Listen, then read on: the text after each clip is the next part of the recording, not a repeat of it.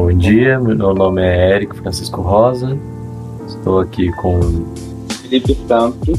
Nosso grupo é composto por mim, pelo Felipe, pelo Iago e pelo Jonathan, que estão na edição. É... E nós vamos falar sobre a obra A Hora da Estrela, de Clarice Lispector. Uma coisa interessante que a gente pode notar na obra de Clarice Lispector é que ela pôs oito títulos. Tem eles até é, listados aqui. A Culpa é Minha, ou A Hora da Estrela, ou Ela Se Arranje, ou O Direito ao Grito, ou Quanto ao Futuro, ou Lamento de um Blue, ou Ela Não Sabe Gritar, ou Assovio ao Vento Escuro, ou Eu Não Posso Fazer Nada, ou Registros dos Fatos Antecedentes, ou História Lacrimogênica de Cordel, ou saída discreta pela porta do fundo. Uma um título interessante da obra, que a própria Clarice, ela fica nessa decisão, não sabe qual título dá realmente, é Ela Não Sabe Gritar porque a personagem principal da obra, que é contada também por um narrador dentro da obra, que a gente vai falar mais sobre depois, é a Macabeia, ela, ela durante toda a obra mostra que ela não consegue processar todo o sofrimento que ela tem dentro dela mesma, ela não tem nem conhecimento desses próprios, desses próprios sofrimentos.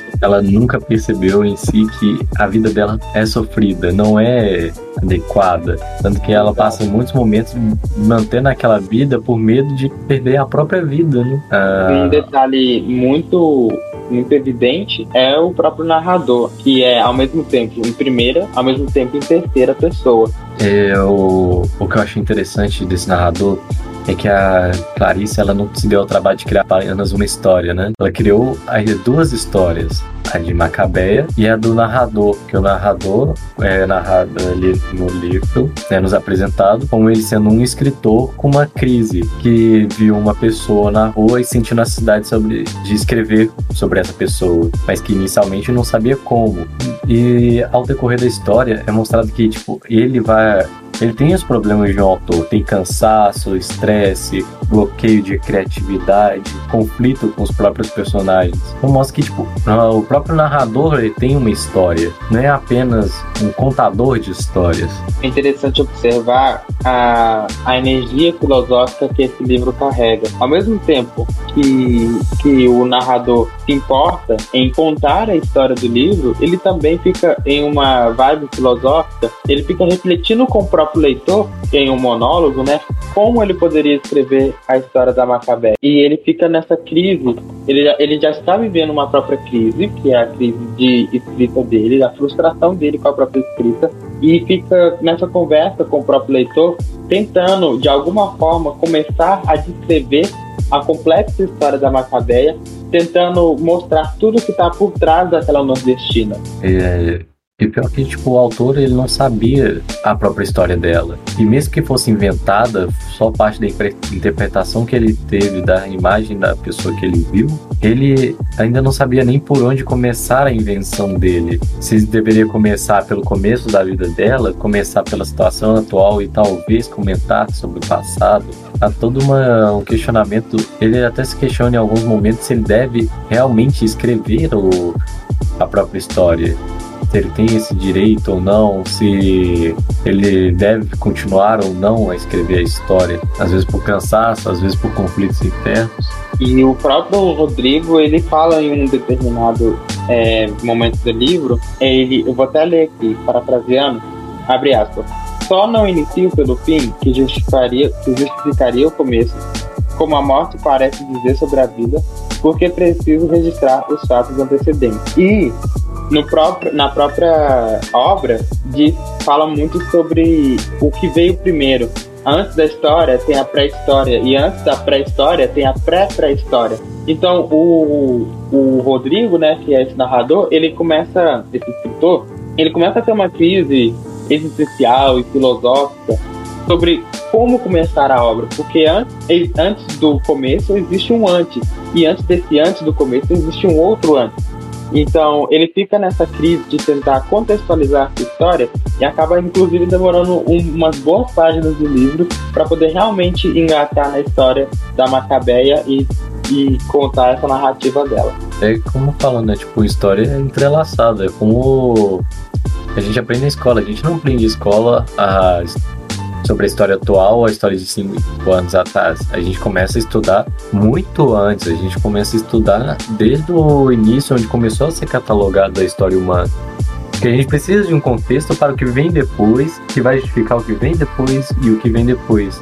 Então é basicamente isso que, como o Felipe disse, que traz um, um dos motivos da crise do autor e por onde começar. E agora falando um pouco sobre a própria história, a narrativa da Macabeia, é interessante a gente observar como a Clarice e o próprio Rodrigo, eles se importam em, em atribuir vários aspectos da, da, da nordestina na nordestina. Por exemplo, a nordestina ela é muito, muito, muito sofrida. Coitada da nordestina, ela sofre demais nesse livro. E ela, so, ela sofre do início ao fim. E o pior é que ela, ela é socializada a ponto de não perceber o próprio, o próprio sofrimento.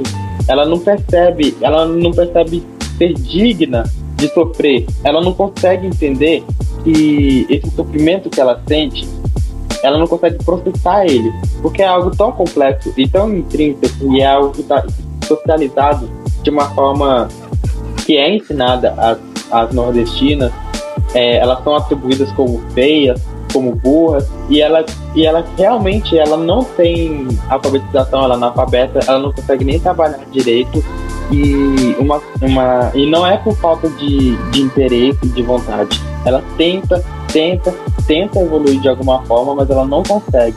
Escuta a rádio relógio para poder adquirir conhecimento nos intervalos, mas não funciona. Porque ela tá tão presa é, nesse loop. Eu ia comentar. É, acaba que ela tem vontade de conhecer o mundo, tem vontade de aprender sobre as pessoas e sobre as coisas. Como o Felipe disse, ela ficou na rádio relógio.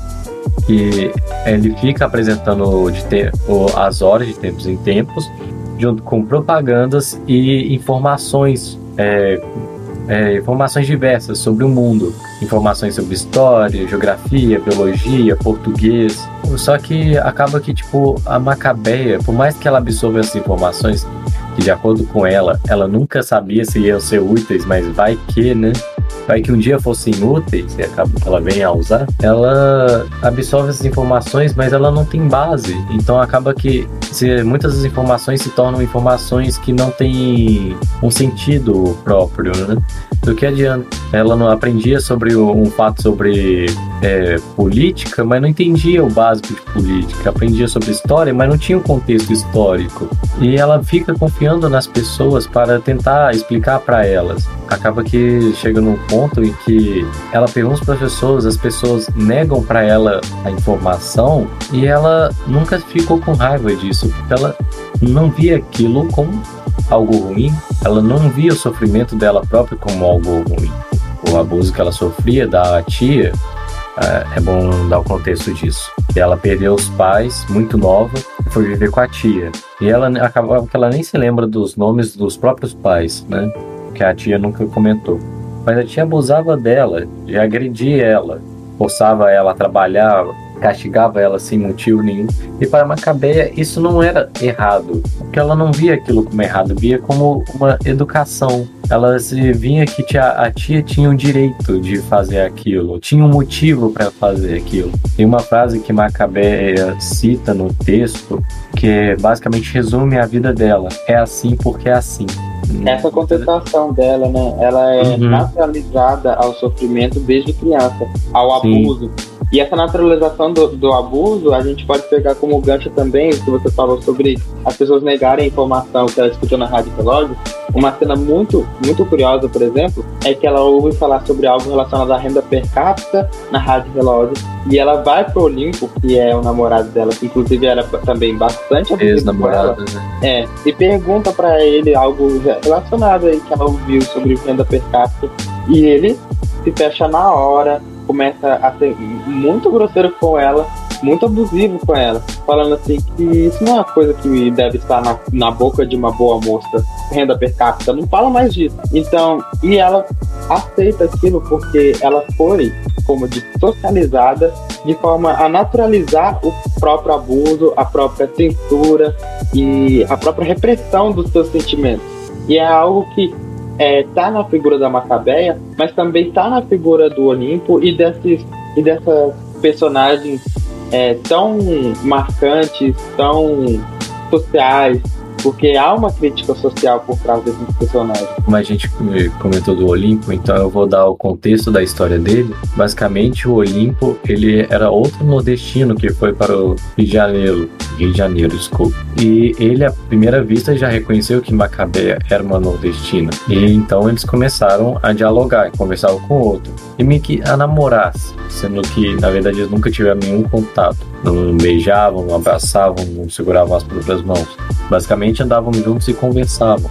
Mas para Macabé isso era o suficiente, né? Para ela isso era namoro. Já o Limpo, ele foi criado num ambiente meio agressivo e onde o homem ele tinha que ser ele tinha que ter conhecimento ele tinha que ser imponente ele tinha que ser forte. Mas acabava que o limpo não era assim né? Ele sabia trabalhar com arte desenhando ou esculpindo. É para ele aquilo lá não era nada demais era só tipo um passatempo.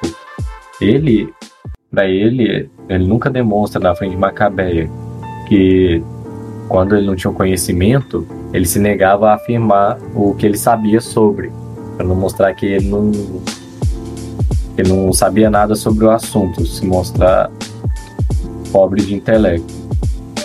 E acaba que ele tem o próprio sonho de se tornar conhecido. Ele quer ser famoso. Ele quer ser poderoso. Por causa dessa criação que ele teve de que é tem que ser alguém grande para ter importância. Você tem que ser forte, porque senão as pessoas se desvalorizam. Então, por mais que. Aí acaba que ele arrasta isso pro relacionamento com Macabeia, agindo de maneira agressiva e vindo até abandonar ela porque ela não ia trazer futuro para ele, não ia garantir nada para ele. E fazendo um link com essa história do, do dessa contextualização do Olimpo, a gente consegue perceber a, a crítica que está por trás dessa da, da, análise da história dele, da é, essa, essa presença tão forte da masculinidade tóxica, essa pressão que, que é imposta à figura masculina, ao homem, justamente por causa da inferiorização da figura feminina. Então, é, um homem ele tem que ser aquilo que a mulher não pode ser. Ele tem que saber, ele tem que ser forte, ele tem que, ele tem que ser alguma coisa. E a gente percebe esses traumas é, no, no Olimpo de uma maneira tão forte que prejudica não só a ele mesmo, como todos que estão à volta dele. Então ele acaba sendo abusivo com a, com a Macabeia e acaba sendo tóxico para ele mesmo, porque ele não se dá a oportunidade de errar e de não saber e de tentar aprender. E, a, e quem acaba prejudicado com isso no fim é a Macabeia. E em nenhum momento vem a considerar o que ele faz errado, né? Apenas considera, ele não quer falar, então ele tem esse direito, ele não quer falar porque não quer. Sim, ele, ele me xingou porque eu fiz algo errado. Ele me tratou mal porque eu ofendi ele. Então, sempre, em todo momento do livro, fica voltando para essa ideia que Macabeia não considera o que o sofrimento que ela sofre sofrimento. O, é narrado no, no livro que ela tem de poucas alegrias, né? Muitos por causa do, tra do tratamento que a tia deu. E uma das alegrias dela era observar os barcos no porto sem motivo nenhum, não tinha nenhum motivo para ela querer, mas incrivelmente aquilo lá dava uma nostalgia para ela. Outra alegria também para ela que era ficar sozinha, que no livro conta que ela morava com outras três mulheres, não três, né? Morava com outras três mulheres num quarto alugado e acabava que essas mulheres não conviviam direito com ela, né? Cada uma ia pro seu canto, fazia o que ia e depois voltava para casa, dormia e repetia todo o processo de novo. É pra Macabé, ela só teve um momento de alegria naquele quarto, foi quando ela ficou sozinha e pôde fazer o que queria, sem se sentir culpada por perturbar alguém. É, Macabé acaba que ela não só não percebe que ela sofre, como ela tenta sempre agradar o próximo, sempre tenta fazer o melhor para aquele que está próximo dela, nunca pensando, pensa mais no outro do que em si mesmo. E ela se prejudica por causa disso. Tem um momento muito marcante do livro, agora para a gente já encaminhando para o final, é um momento em que alguém fala para Macabeia que a vida dela é sofrida e ela tem uma virada de chave na mente dela, que é quando a Madama Carlota diz para ela: Mas Macabeiazinha, que vida horrível a sua! Que meu amigo Jesus tenha dó de você, filhinha. Mas que horror! Macabeia empalideceu. Nunca lhe ocorrera que sua vida fora tão ruim. E a partir daí que tudo começa a desandar pra ela, coitada. Ela, nessa cena, ela finalmente ela percebe que ela realmente sofreu. Que as pessoas abusavam dela, maltratavam ela, e muitas das vezes sem motivo nenhum. Mas essa mesma madame que, antes, que inicialmente conta a própria história para Macabeia, e a Macabeia nem liga, né? Ela apresenta para Macabeia falando que a vida dela vai mudar, vai melhorar. Mas não é bem assim, né? No fim, é... ela acaba morrendo. E uma coisa que eu achei interessante é que a madame fala: Sabe a moça que veio aqui antes de você? Eu falei, é por causa que ela estava mostrando que ela só fala a verdade. Não é que ela tava querendo que a Macabé se sentisse melhor. A moça que veio antes da Macabé, a madame tinha informado para ela que ela seria atropelada. Não, que ela seria atropelada. Aí a moça saiu chorando. Só que, como eu não sei, eu acho que foi proposital do autor, mas acaba que Macabé, que teria uma vida melhor, foi a que realmente foi atropelada quando ela finalmente conseguiu enxergar. viu esperança né, na própria vida, viu que podia mudar. Ela morre. Ela é atropelada. E é mostrado pelo autor que, tipo, ele. O autor não, pelo. É, pelo escritor, que é, né, é o narrador do livro. É. Que ele, naquele momento, Macabeia, ao mesmo tempo, não sentia dor se sentia até confortável, sentia aliviada. Mas o autor entra em outra crise dele, se era se ele deveria ou não ir pelo caminho mais fácil. E de acordo com ele, seria a própria morte Macabé. Ou será que ele deveria fazer ela sofrer mais e manter ela viva? Porque, de acordo com ele, ele queria manter ela viva. Mas, ao mesmo tempo, ele se sentia atraído pela morte. Fora o fato de que acho... ele estava se sentindo cansado, né? Eu acho que ele sabia que se ele deixasse ela viva, ela ia sofrer mais ainda. Porque quando uhum. ela se desse conta do sofrimento e, e da vida medíocre que ela levava, é, talvez ela, ela entrasse em um vazio profundo, uma crise social tão profunda que ela não conseguiria sair. Então, uma morte imediata, como foi a dela, né, de um atropelamento, era a melhor escapatória para ela, realmente. Acabaria que, tipo, imagina ela sobreviver, ver que a vida dela não melhorou e perceber que, tipo, todo, todas aquelas pessoas que ela tratava como alguém próximo, com carinho, na verdade não, não tinha um carinho por ela. Exato. Ela só ia sofrer. E o maior, eu acho que um dos maiores sofrimentos seria esse fato de perceber que as ligações que ela tinha com o mundo, que o que conectava ela com o mundo, que ela não se sentia parte do mundo, ela se sentia uma excluída, uma isolada, porque ela não conseguia se identificar com nada, não se identificava como mulher. Sabia que era nordestina porque tinha nascido no Nordeste, mas não tinha tanta ligação com lá. Não se identificava como uma cidadã do Rio de Janeiro, não se identificava como classe baixa, classe alta ou média. Tinha identidade. Ela não tinha, ela não sentia com nenhum tipo de identidade. É acaba que o que ela sentia que conectava ela com o mundo eram as conexões pessoais dela, o ex-namorado, a amiga de trabalho, o chefe. E quando ela percebesse que aquelas ligações eram frágeis e que não eram só prejudiciais para ela, até então ela não tinha noção do seu sofrimento, ela se quebraria. Ela perceberia que o que conecta ela ao mundo é basicamente um. Não é um. Não seria um. Como que eu posso dizer? Não seria uma corda. Seria mais. Uma algema, né? Algo que aprisiona ela numa vida deprimente. E se ela tiver consciência de tudo, ela acaba sofrendo mais ainda. Exatamente. É isso, eu acho que é essa lição que a gente consegue sair do livro que é, ela foi colocada em uma situação tão, tão, tão complicada e tão comprometedora que o autor não conseguiu é, arranjar uma forma melhor que não matar ela. E, é, e há, né?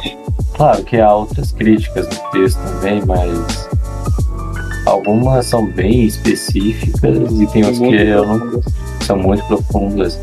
Tem outras que a gente acaba que não consegue é, não conseguiria comentar aqui, porque talvez a gente não tenha percebido. Tem outros, né? Tipo, é, não daria tempo, como a da amiga de trabalho de classe alta que se sentia rica, as colegas, a madame que era uma prostituta, que foi uma prostituta e sentir saudade disso. Tem outro, várias outras críticas, a crítica às colegas de quarto, crítica ao chefe. Então, não só não daria tempo mesmo. Tem, tem uma, uma carga de, de escrita social, de vida, de, de crítica, muito uma, uma bagagem da própria a própria sociedade, né? Sim. A construção que a sociedade impõe às pessoas. Exato. Das suas aparências, origens. Sim, aos estereótipos e aos processos uhum. de sociabilização. Sim. Então acho que é isso, né? É isso. Então a gente vai ficando por aqui. Obrigado por ouvir e é isso. Até mais.